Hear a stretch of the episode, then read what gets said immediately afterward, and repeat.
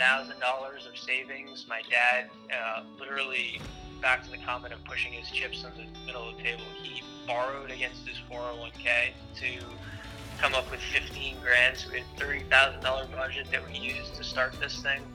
Um, we signed the lease September first and literally turned a consignment shop into the first Luke's Lobster Shack within thirty days, and like thirty-two thousand dollars later. Wow. Hi guys, so excited to share my conversation with my friend Luke Holden, the founder and C E O of Luke's Lobster. If you haven't heard or tried of Luke's Lobster, I highly recommend you do. They serve classic, authentic, and delicious lobster rolls. And most importantly, the fish they are serving comes straight from their seafood company in Maine, ensuring traceable and sustainable seafood. For instance, I live in Philadelphia. If I go to the Luke's Lobster Shack in Rittenhouse Square and order a lobster roll, I know for a fact that the lobster I'm eating was harvested and sourced directly from the Atlantic Ocean only forty-eight hours prior. So quick background on Luke's incredible story. He was born in Cape Elizabeth, Maine, and is a third-generation lobsterman. He went to Georgetown University, and after graduation in two thousand seven, went into a career in investment banking in New York City, making a very good salary. In the summer of two thousand nine, he found himself missing home and went in search of a lobster roll. To his dismay, every lobster roll in New York City that was available was overpriced, drowning in mayo, or diluted with celery. Realizing that there was a hole in the market, Luke decided to take a risk and open his very own two hundred square foot lobster shack in New York City in October two thousand nine, right in the midst of the recession. He found his partner, Ben Conniff, on Craigslist, and he convinced his dad to be a fifty-fifty investor. Luke's dad borrowed against his four oh one k, and Luke had fifteen thousand dollars in savings. Together, the investment was a mere forty-five thousand dollars. Fast forward almost ten years, Luke's Lobster now has twenty-nine locations across the country. They have shacks in New York City, Washington, D C, Philadelphia, Chicago, Boston, Las Vegas, Miami, San Fran, and Maine. They also have thirteen shacks in, in Japan and two in Taiwan. They're the primary lobster holder for Whole Foods, so if you shop there, you can find their lobster rolls as well. Today, Luke's Lobster has sixty million dollars in sales, which is beyond impressive. So without further ado, here's my interview with Luke.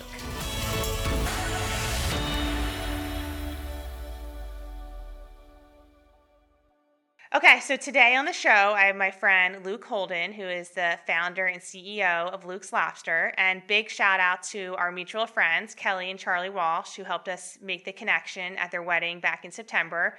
Kelly's one of my best friends from growing up, and Charlie is Luke's good friend from Georgetown, so thank you, Kelly and Charlie. Also, Luke, I have to tell you, I have a tremendous amount of respect for what you have built at Luke's Lobster. I was actually up in New York City with Kelly this past weekend, and I was walking around Central Park with my mom, and we both were commenting on how huge New York City is. It's daunting in a sense that they have everything, and it's hard to imagine that they have any holes in their market. But later that day, as I was thinking about, you know, my upcoming interview with you and just about how, I guess it's been nine years, you proved that concept wrong. You found a hole in the market in, you know, the biggest city in the world. And from that, you've built Luke's Lobster. So super honored to be able to share your story today. And with that being said, because where you grew up has had such a profound influence on your company today, thought it would be super helpful to provide the listeners with a little bit of background on your upbringing in Maine. Well, I appreciate you having me today. Mm-hmm. It's very, very cool. It's a fun experience for me. Um, my first podcast. So, very cool. Um, very, very cool. Um, so I'm a third generation lobsterman. Mm-hmm. Uh, my father was a lobsterman turned lobster dealer turned lobster processor. He had the very first lobster processing license um, in the state of Maine. Um, so that naturally meant that I spent a lot of my childhood on boats, on docks, in seafood companies. Uh, when I was ten years old, I got kicked out of summer camp, and my mom didn't know what to do with me, so she dropped me off at the pier. And and, and that day, uh, my dad was unloading the Hannah boat, which was the uh, sister ship for mm-hmm. the Andrea Gail in The Perfect Storm. And kind of fast forward uh, twenty-five years, and now we're buying all of the crab off of that boat. And I was down in New Bedford, um, kind of doing the same thing last week. Uh, cool. But very much uh, seafood being a uh, ingrained part of my of my D N A. So what sort of influence did your parents have on you too? You grew up with two brothers, right? I have two younger brothers. Both of them are partners in the business. Okay. Um, we're a very close-knit family. I mean, Dad is, is that quintessential um, serial entrepreneur, entrepreneur, mm-hmm. um, always kind of, uh, he has a big, even bigger appetite for risks than I do. Uh, loves pushing his chips in the middle of the table. Mm-hmm. Uh, my mom is a school teacher, um, now a retired school teacher. Uh, she did that for thirty-five years. Um, So for her, education and, and getting a college degree and, and healthcare benefits, that was also very, very significant for her um, in getting those, getting her three boys through that system. And for for us to then kind of uh, all uh, migrate from our professional careers to be part of a startup restaurant group was a little scary for her. A little scary, yeah. I know that you went to Georgetown, obviously, with our you know friend Charlie. So what made you make the decision to go there? Uh, I was just, I didn't exactly know what I wanted to do, I think, like a lot of undergrads, but I, I wanted to be part of the, um, a campus that was, that was pumped about the, the school that they were, the school that they were at. I, I thought I wanted to do something business. I wanted to be part of an undergraduate business program. And, um, and then Georgetown just had such a great community uh, of people that, that I just like very, very quickly felt like I was a part of. Um, so it just, it, it just felt natural. And then certainly, um, uh, on matriculating, it was just, it, I, I would, I would, I would never choose another school over Georgetown. I just, I, I, I love it. It was great for me. After Georgetown, I know you went off to New York City. So, um, what job did you just decide to do there? Yeah. So graduated in two thousand seven. It was a double major in finance and mm-hmm. management. Really had no idea what I wanted to do. Uh, going to be an investment banker in two thousand seven was like a relatively easy and trendy um, decision to make. Um, a lot of banks were hiring. It was a very good time on Wall Street. Mm. So uh, I got a great job, part of a great team, doing uh, merger and acquisition work in, in the real estate sector. And uh, it, it was it was wild. Like when I first joined, went to a couple of closing dinners, um, you know, not really having a clue about the the work and effort it took to put these source and put these deals together. And like shortly, like three, six months after joining the team, like the headcounts were getting halved and yeah. there was no more excessive closing dinners. Um, so it, it very much, uh, it very much fell apart very quickly. Um, and I was fortunate enough to just kind of experience all of that while maintain, maintaining a, um, a, a, a great job. Okay. So because you graduated in May of two thousand seven, and then the recession hit, I guess, um, almost like a year and a half after that. I, I think we started to feel it, quite honestly, like uh, like early two thousand eight. Okay. I mean, like the, the headcount really started to reduce. Um, like I mean, we we didn't hire at all for the following uh, um, following analyst wow. class. You know. So then at what point did you think of the idea of Luke's Lobster? I know it was sort of like right in the midst of that recession. So I would love for you to tell to tell, to tell that story. Yeah, so literally sitting at my desk on a summer Sunday afternoon, and I was missing home. So I went online looking for something that reminded me of home, and uh, that was a lobster roll. And I, I really just could not find a high quality, authentic, um, affordable Maine style lobster roll. Everything was white tablecloth, thirty plus dollars, all these great chefs' interpretation of, of, of what a lobster roll was meant to be, but they were screwing it all up so badly, to be frank. And so I started to put a business plan together that just sort of answered that question, like, why are all these great chefs messing this thing up? Why mm-hmm. doesn't this exist in New York? Couldn't find an answer, and, and uh, shared it with a bunch of um, uh, of mentors and Georgetown buddies, uh, and kind of massaged the plan, um, a couple of versions, and ultimately got enough uh, um, got enough momentum to say this is worth the the savings that I had put away and and. Uh, Um, and, and the time investment to do it. Okay. So then you, so you thought of the idea in summer of two thousand nine. And then uh, at what point did you guys open? Like how, how long was that time from when you, you thought of the idea and then you opened the, the first day at Luke's Lobster? So really this timeline is, is unnatural and, and uh, atypical. We, I, it was probably like May or June. Um, and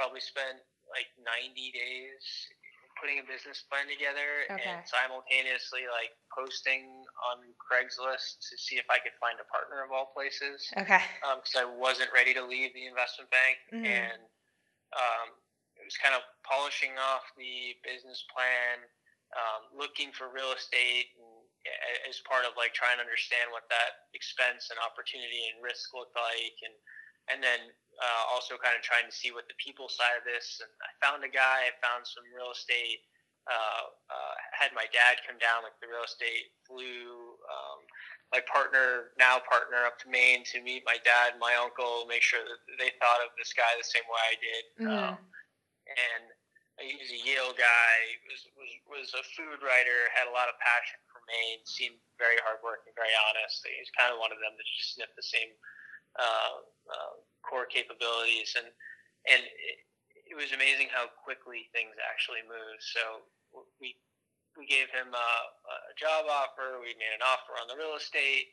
Um, I had fifteen thousand dollars of savings. My dad, uh, literally, back to the comment of pushing his chips in the middle of the table, he borrowed against his four oh one k to come up with fifteen grand. So we had a thirty thousand dollars budget that we used to start this thing.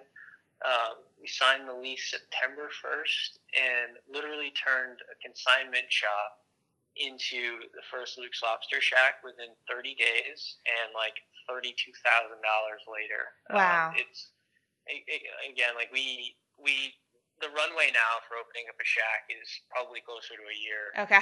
um, and, and like, you know, closer to four or five hundred thousand dollars than, than thirty. So it's just such a, uh, we just, we really rolled our sleeves up.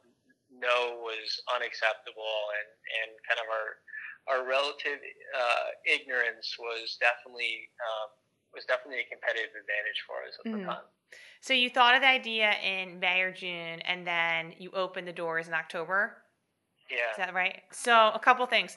Did you guys encounter any naysayers? Because we still were sort of, you know, right in the heart of the recession. You know, you had a good paying job, um, and also, you know, you found your partner on Craigslist, which isn't the most, you know, normal route to go. So when your friends or, you know, family or coworkers were hearing that you were doing this, did, did anyone, you know, did you encounter any big naysayers? And if so, how did you not fall victim to them?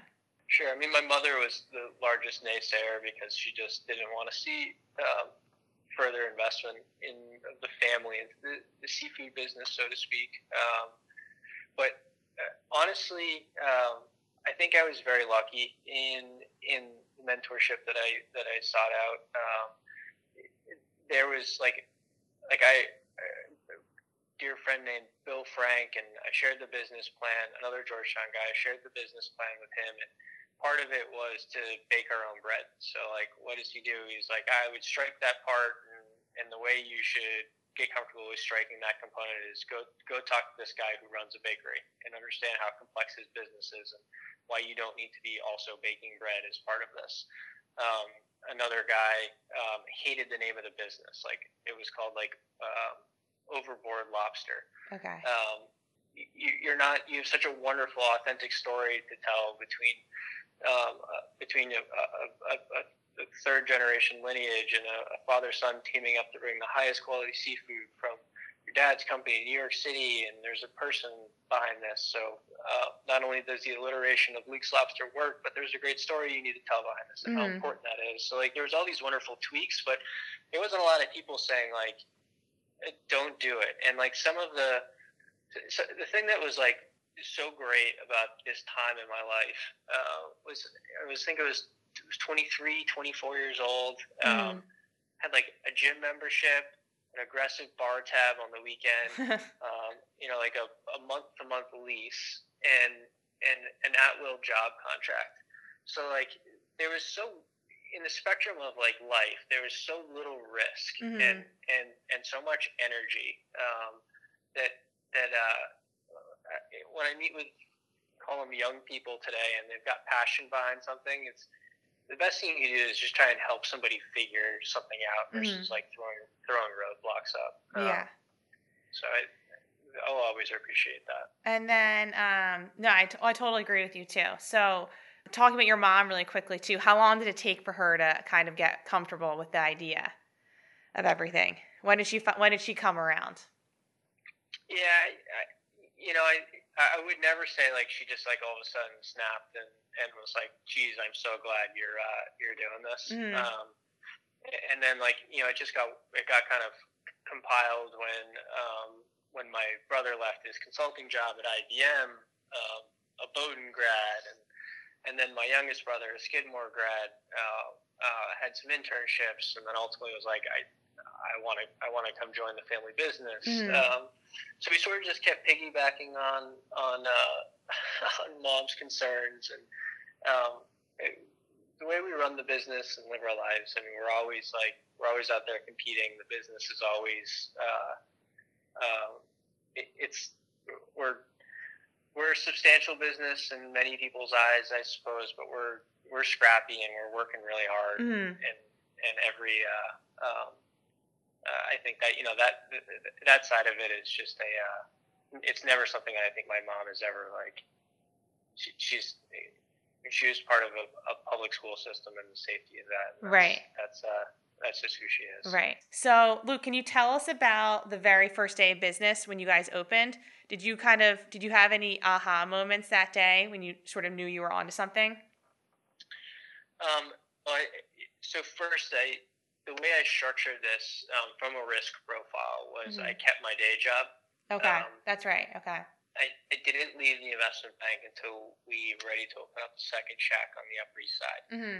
So, like, I was in um, the shack, like, uh, I don't know, from like six in the morning until seven thirty. Uh, we opened, I think, at nine that day.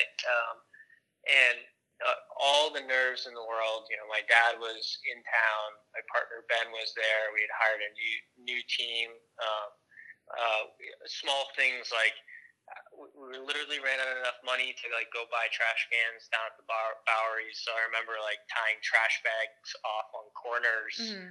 Um, but but uh, you know, the guys at the bank, they they were not going to let me be part of that initial. Um, that initial opening day, because okay. this was a, this was a side investment. This was a project. This was not my career at okay. this point in time. Got it. So like I, I was back to my desk by like, you know, say I was there by eight o'clock and, um, and the, the, the my phone was just silent. You know, I, I didn't have, um, I didn't have neither my dad nor, nor my partner, anyone on the team was communicating with me. So I, I checked in and I was like, okay, well, I don't know what's going on. So I called it, called it lunch rush and nobody picked up. And then like two o'clock, I got a text message back just saying line, line's been around the corner since nine o'clock in the wow. morning. Line's still around the corner.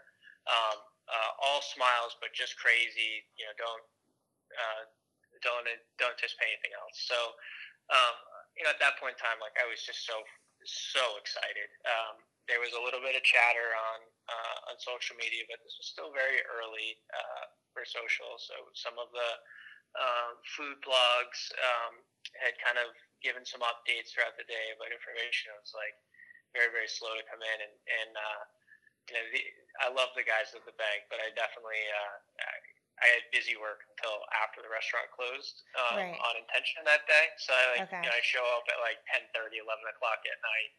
They're Got cleaning it. up and they're exhausted and they're like, yeah, had a crazy day. Sold well over five hundred sandwiches wow. on the first day. People were happy.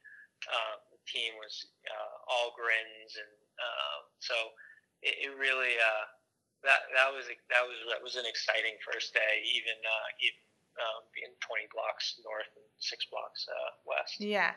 So how long did you keep your day job for? Like how long did you juggle that? So we opened October first, uh, East Village, and then we opened May twenty-sixth of two thousand ten, the following year. So it was like a little bit more than six months that I okay. did both. Wow. And like I was, uh, uh, when I wasn't working on the weekends, I was in the shack. Um, I was there uh, at night picking up cash and doing the revenue logs and um, in the morning, just any setups. So it was... You know, I, I look back at on like the lack of sleep and uh, mm. and just the overall excitement of, of this, and uh, uh, things change, and like you know now it's like I've got an infant and I'm kind of going through the same uh, the same type of sleep cycles, but mm-hmm. um, uh, it, it's it's just more of like a uh, when you've got passion around something, and and uh, uh, you can lose you can lose a sense of time, and and, and those six months, um, and in many ways the last ten years.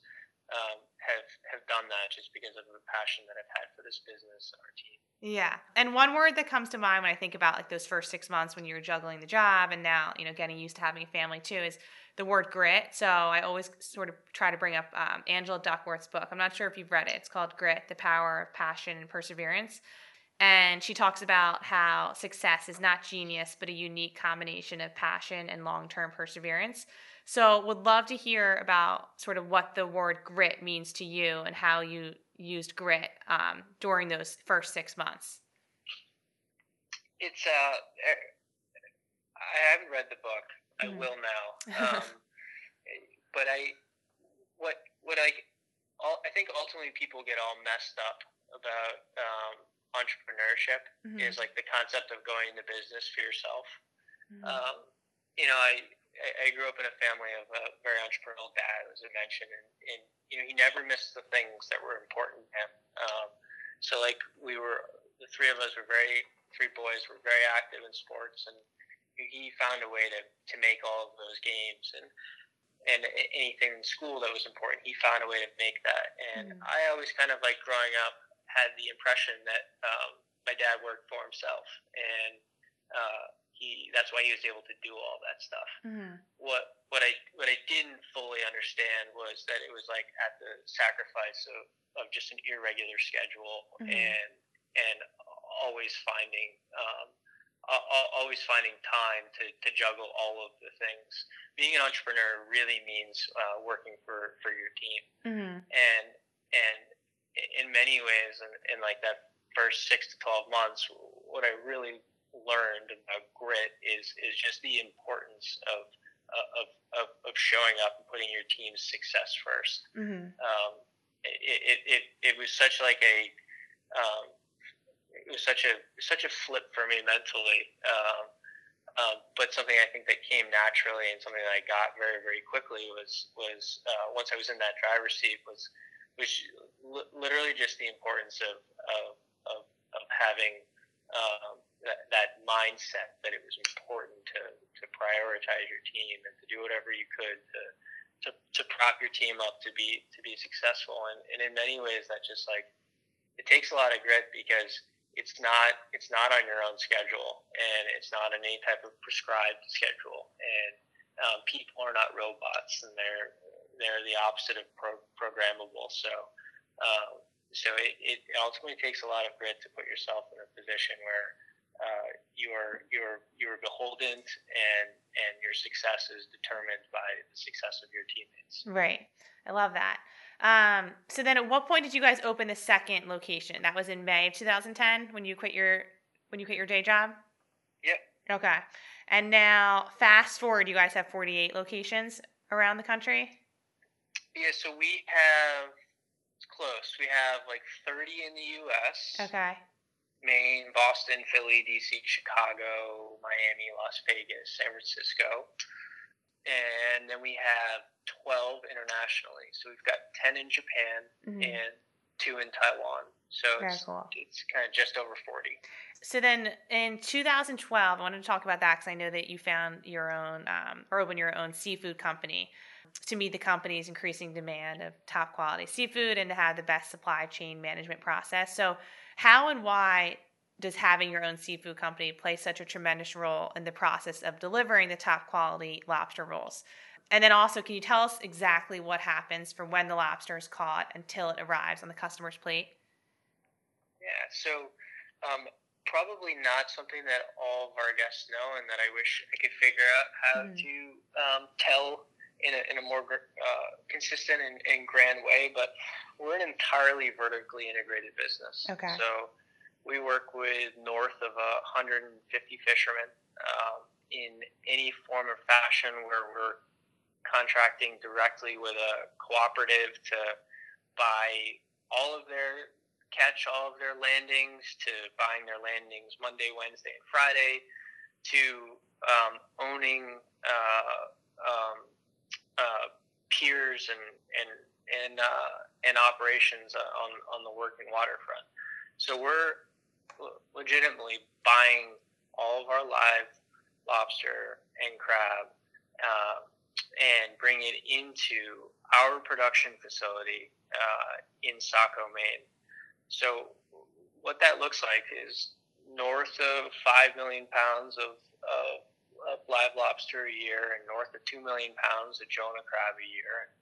Um, it, the plant in Saco is a, it's a one hundred fifty uh, plus um, person, teammate, uh, company. It does equal revenues as, as the, the restaurant group, and um, half of its sales go to Uh, the restaurant group, and, and the other half go to companies like Whole Foods. I mean, at this point in time, um, uh, we are uh, the primary lobster supplier for, for Whole Foods, something we're very, very proud of. Wow, okay. Um, but it's a it's a massive account for us, and it's a massive massive partnership and relationship for us. But, like, you know, half of my day is uh, is interacting with fishermen and and, uh, and the supply chain, and Uh, I mean, that's, that's, I love, I love the restaurant side of it and making mm. people happy and delivering value to our guests. Um, but, but, you know, back to like kind of the, the D N A of the D N A of my upbringing and my, my passion in this, in this business is, uh, it, it's, it's really at the shore and, and those relationships with, with fishermen and, and being in the seafood company and producing the, the best quality, um, seafood products in the world is is uh, um, it's exciting, and it's mm-hmm. a it's a very dynamic part of our business that mm-hmm. makes us very different than the other restaurant group out there. Right. I love reading about that because um, you know, I read that, you know, you have the fishermen from Rhode Island up to Quebec, you know, buying the live lobster, crab, and shrimp and bringing it back to your seafood company in Southern Maine, and then it gets shipped directly to the shack. So that makes me feel better when I'm eating, you know, these lobster rolls, knowing that it came directly from, um, from Maine.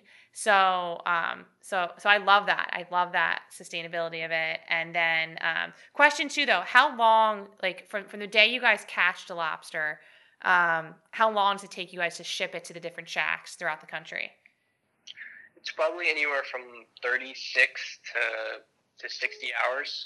Um, it's the best thing you can do uh, when you catch a lobster is to is to steam it um, immediately. As soon as that lobster is out of the water, it literally starts to, to digest its own lipids and proteins because mm-hmm.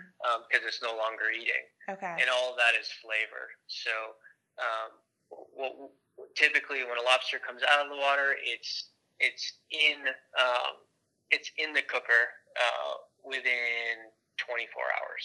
Wow. Okay. Um, and then from the process of it being cooked, um, the meat extracted, um, handpicked, um, and and packed is probably another twenty-four hours to uh, twelve to twenty-four hours to uh, get in a box and be shipped to one of the shacks. Got it. So okay. It's it's a uh, It's a it's a it's a pretty impressive process. Mm-hmm. I love how you said um, you compared the individuals who steam, pick, and pack the seafood as the LeBron James of their trade. I thought that was pretty cool. it it's like it's it's a masterful thing. We so we envision this. There's on an average day for us, we'll process forty thousand pounds of live lobster. Mm-hmm. So if a lobster has, um, that's probably about thirty-five thousand. Individual lobsters. Mm. So if a lobster has two claws, which typically does, that's seventy thousand claws in one day. eighteen pickers can extract the meat. Wow. Like hand picking the meat in a six hour shift. Wow. It's, it's like wild how quick and efficient these pickers are. So mm. there is no wonder that they are a LeBron James of the operation. I kind of want to talk about how the company's evolved too, because I feel like we've already been talking about that a little bit. But um, so over the past, is it nine years or almost ten now that you guys have been open? It'll be ten this October. So cool. You started um, with three people, your dad, um, Ben, and yourself. How many employees do you have today, nine and a half years later? Just over five hundred. Wow. Very cool. And then at what point did your brothers decide to come work with you? So my middle brother Brian opened up the third shack, the one on the Upper West Side. Okay. So he joined the team and kind of saw the process of real estate selection, building out a shack, hiring a team, running a team. And then um, he moved back down to D C and opened up our Penn Quarter location with a high school buddy of ours, um, a guy named Garrett Currier. Uh, and you know, the two of them now, uh, along with my youngest brother, who joined the company in um, maybe twenty thirteen, twenty fourteen. Okay. Um, And the three of them are now charged with uh, they're the development team. So they go out and find all the real estate and develop the projects, do all the hiring with support of uh, with headquarters. Um, but they're basically the team that goes out and develops. And then once something is developed, they hand it off to the operations team. Okay, very cool. And then how many shacks do you guys intend to build um, per year going forward? So we have a very big project coming online in two thousand nineteen. I guess that's this year already. Mm-hmm. Um, it's one hundred seventy-five seat, uh, two-story, full menu, full service, um, integrated with the Working Waterfront project in Portland, Maine. Okay. So it's at the end of, end of a pier um, where we'll buy anywhere from three quarters to a million pounds of live lobster. Um, that's connected onto this two-story restaurant that overlooks Portland Harbor. Um, we're buying giant bluefin tuna down at the end of this pier. We'll be doing lobster boat tours. We'll be doing um, uh, sustainability lessons where guests can come into the, the pound and learn about the difference between new shell, hard shell, the sustainability notes of the industry, um, learn the different uh, how to tell the difference between a female and male lobster, crusher claw, pincher claw. Um, and so we're going to be creating a, a lobster campus um, at the end of this pier, iconic pier in Portland that was six months ago falling into the ocean. Mm-hmm. So we completely rebuilt the pier, completely restored the lobster buy, and now we're turning a kind of a dilapidated uh, office space condo um, into a, a, kind of a, an opportunity to showcase the, the catch of, uh, of our fishermen. Um, so that's such a big project that we're the restaurant group is really focusing on on that in conjunction with potentially one more um, new market um, that we're still exploring for two thousand nineteen. Okay. We've also evolved into consumer packaged goods. So um, we did close to one hundred thousand units of Luke's Lobster branded um, uh, lobster rolls and lobster tails in Whole Foods this okay. past year, and we're looking to really build out um, that consumer packaged good, the seafood company. Yeah, Luke, when did you when did you go into partnership with that? I meant to ask you that with um with Whole Foods. Uh, it's it's been building, okay. um, like dramatically year over year, but we probably started doing business with them uh, maybe like three years ago. Okay, so I can go into Whole Foods and buy like frozen Luke's Lobster or. Um, crab rolls. So how does that work exactly? So all of the lobster tails in their refresh container okay. um, are, they're not currently branded as Luke's, but those are our lobster tails. Um, and then in the frozen seafood aisle, you can buy uh, a half a pound of lobster meat and a seasoning. So it's like a lobster roll kit. Okay. Um, so you can go home and make lobster rolls at home. And then you can also buy two uh, twin Uh, lobster tails with a marinade if you wanted to grill or broil um, um, lobster tails. Okay, very cool. I didn't know that. I'm excited to tell my siblings that too. Within the past, you know, nine and a half years, you guys have grown a lot. So how have you financed the growth of Luke's Lobster? Have you brought in any investors um, over the past, you know, nine years or so? So for the first six years, uh, we we grew just with retained earnings. Um, pretty retained earnings and, and a uh, facility that we uh, got from Bank of America uh, to just help with some of our inventory financing. Mm-hmm. You can imagine that like forty thousand pounds of live lobster a day um, at an average say of like, it, it's you need about two hundred grand of working capital per day to, to just run that business. Um, and fishermen get paid in anywhere from two to seven days, and most of your accounts pay on thirty days term. So Bank of America was very helpful in creating um, a working line of credit that helped us finance that component of the business, but then all the development, the restaurant group was self-funded through retained earnings. Okay. Um, so that was the first six years. And then when we got um, to the point where we felt like we could accelerate as a team, if we were given money, we could accelerate growth. Uh, we took on private equity money. Um, so that was probably, that was, that was uh, um, spring of two thousand sixteen. We raised um, Uh, a, a minority interest in uh, in the business and on a very stri- strategic partner, um, and it's been uh, it's been absolutely wonderful from a, uh, from having a partner that's been there and done that, and that's helped me uh, mature into like uh, from the founder to like C E O role, um, and help just really professionalize the business. Mm-hmm. Are you able to disclose your sales? How, how much sales you guys have had? Yeah, so like with the eliminate, elimination entries um, between the seafood company and the restaurant group, mm-hmm. uh, we're north of sixty million.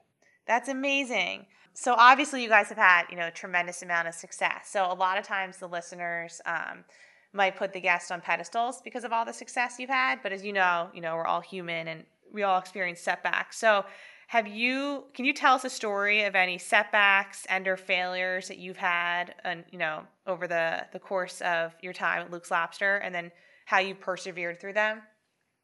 Yeah, I, I mean, I think the most real, um, I think the most real and, and sort of debilitating mistake that, that, that we've made, and and somewhat recently, is is just not not entirely understanding uh, who our guest is. Mm-hmm. Um, We, I think we had certain impressions of, of, of who they were, um, and and the one thing that we kind of missed uh, was the average frequency. So like how frequent a guest would we'd come to Luke's, um, and it, it, the, the way we realized that was was basically overbuilding some of our markets. Mm-hmm. So. In two thousand seventeen, I think we built eight or ten shacks, and we did it predominantly in markets that uh, we were uh, already in. Okay. So, so from that standpoint, in many ways, we we didn't we didn't put together a plan that went out and increased awareness. Um, so we we built shacks in markets that we were already doing good business in, but kind of just traded uh, traded sales in in. in between the shacks that, that we that we built, instead of just growing the overall awareness and growing the customer base. Got and it. Okay. I I think like ha- had we understand understood how guests perceive our brand, use our brand, A, we would have been smarter on how we developed in, in our existing markets, and B, we would have we would have changed our marketing approach to. Um, Uh, to, to drive more awareness around the brand, and also change the menu uh, to create more opportunity for frequency. Um, so that is that is that is also like what we are currently working on at this point in time is is, is trying to create more opportunities to to enjoy Luke's and, and, and increase frequency. Got it. And so where are you today? So do you go back and forth between New York and Maine, or where do you spend most of your time? I am probably fifty-fifty. Um, most personal time is up in Maine, um, but uh, with my my family. But uh, work time is split pretty equally between uh, um, markets that the restaurants are operating in, and then the headquarters of the restaurant group is in Brooklyn, New York, and the headquarters of the seafood company is in Saco, Maine. So um, I'm on the road a lot. Okay, and I know you have a baby too. So does does your wife work at the company too? She doesn't. Um, okay. My wife had a very successful career in sports marketing. Oh, very cool. And um, yeah, she's she's an absolute all-star, and she's currently uh, um, running probably harder than she ever has being a mom. And right. I'm very very grateful for that, um, but she's not uh, she's not currently working um, professionally. Got it. Very nice. Okay, so a couple rapid fire questions I thought we could get to. Would love to hear the advice that you would offer to a graduating college senior. Yeah, this is like, the, I feel like this is the, the cookie cutter advice, but um, I couldn't endorse it enough. And, mm-hmm. and that's just to build a network of people that care about you. Mm-hmm. Um, you know, like this world needs to get back to writing handwritten thank you notes. Mm-hmm. Um, they're meaningful and, and creating genuine relationships. And there's been so many times where uh, I've needed uh, guidance and support, and, uh, and I've, I've just had a wonderful network of people that, that care about Luke's and care about me, and that I've been able to reach out to um, because I've built a strong network, and that's just really helped us be successful the last ten years. Mm-hmm. I totally agree about the handwritten notes too. I think everyone loves to receive one, and it just goes, you know, it goes a long way. So I think that's, that's great advice. When you think of the word success, who do you think of? And, and it can be more than one person. Yeah, I, I, I I'm a I'm a big hockey player, and I love Wayne Gretzky, mm. um, and I love his, his quote of "You miss one hundred percent of the shots you don't take." I love that too. What do the first ninety days of your day look like? People like to hear about, you know, different people's schedules and how they get things done. So I'm an early riser. I'm usually up at five thirty, and I'm at the gym by six. Okay. And then I'm usually out of the gym by seven, and and uh, uh, I usually I usually don't take any like structure until until eight or eight thirty. Okay. So um, from like five thirty until until eight or eight thirty, uh, if I don't have a breakfast plan, which I do try and do two or three times a week, from like seven thirty to eight thirty, mm-hmm. um, then I I kind of that's why I like my setup time uh, to just kind of get organized and grounded and prepared for. For the day. For the day. I love it. And if you could gift one book to every person that you met, what would it be? Ooh, I think definitely relevant to this conversation. I've got a buddy named Patrick McGinnis, who's also a Georgetown guy, who mm-hmm. wrote a book called The ten percent Entrepreneur. Okay. And it's a concept of, of um, not necessarily, if you want to be an entrepreneur, you don't need to go jump off a cliff, the proverbial jump off a cliff. It's the concept of find ten percent of your net wealth, uh, net worth, ten percent of your, your time, and allocate it to something that you believe in, something that you're passionate in.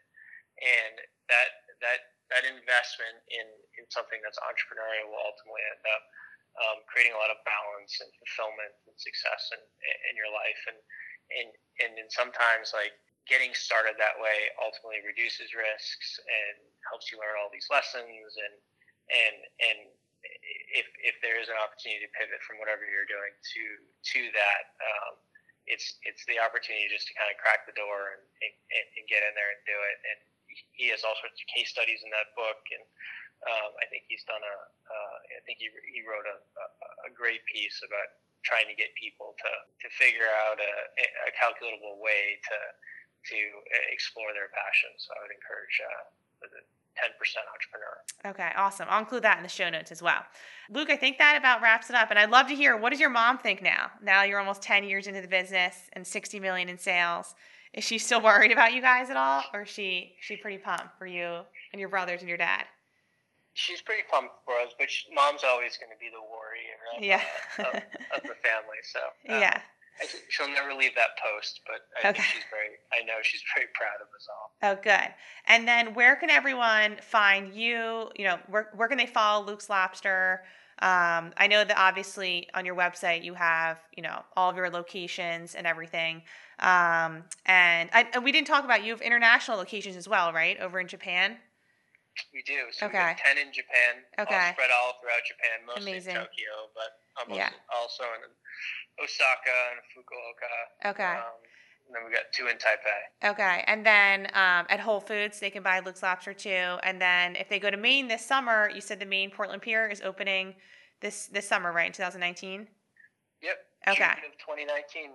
Very cool. And then where can they follow Luke's Lobster on social media and everything? We're very active on Instagram and Twitter and Facebook, and they're all um, at Luke's Lobster. Okay, cool. Well, thanks, Luke. This was really fun. Thank you. This was great. I really appreciate it. Hi, everybody. Thank you so very much for taking the time to listen to High Five Success Stories. To learn more about the podcast, feel free to follow me on Instagram. My handle is at High Five Success, or on Facebook, you can like High Five Success Stories with Steph Hayden, or I'm also on Twitter. My handle is at High Five Hayden. And lastly, you can subscribe to the newsletter on my website, w w w dot steph hayden dot com. And if you get a second, I would really appreciate it if you could rate the podcast on iTunes. Thanks so much.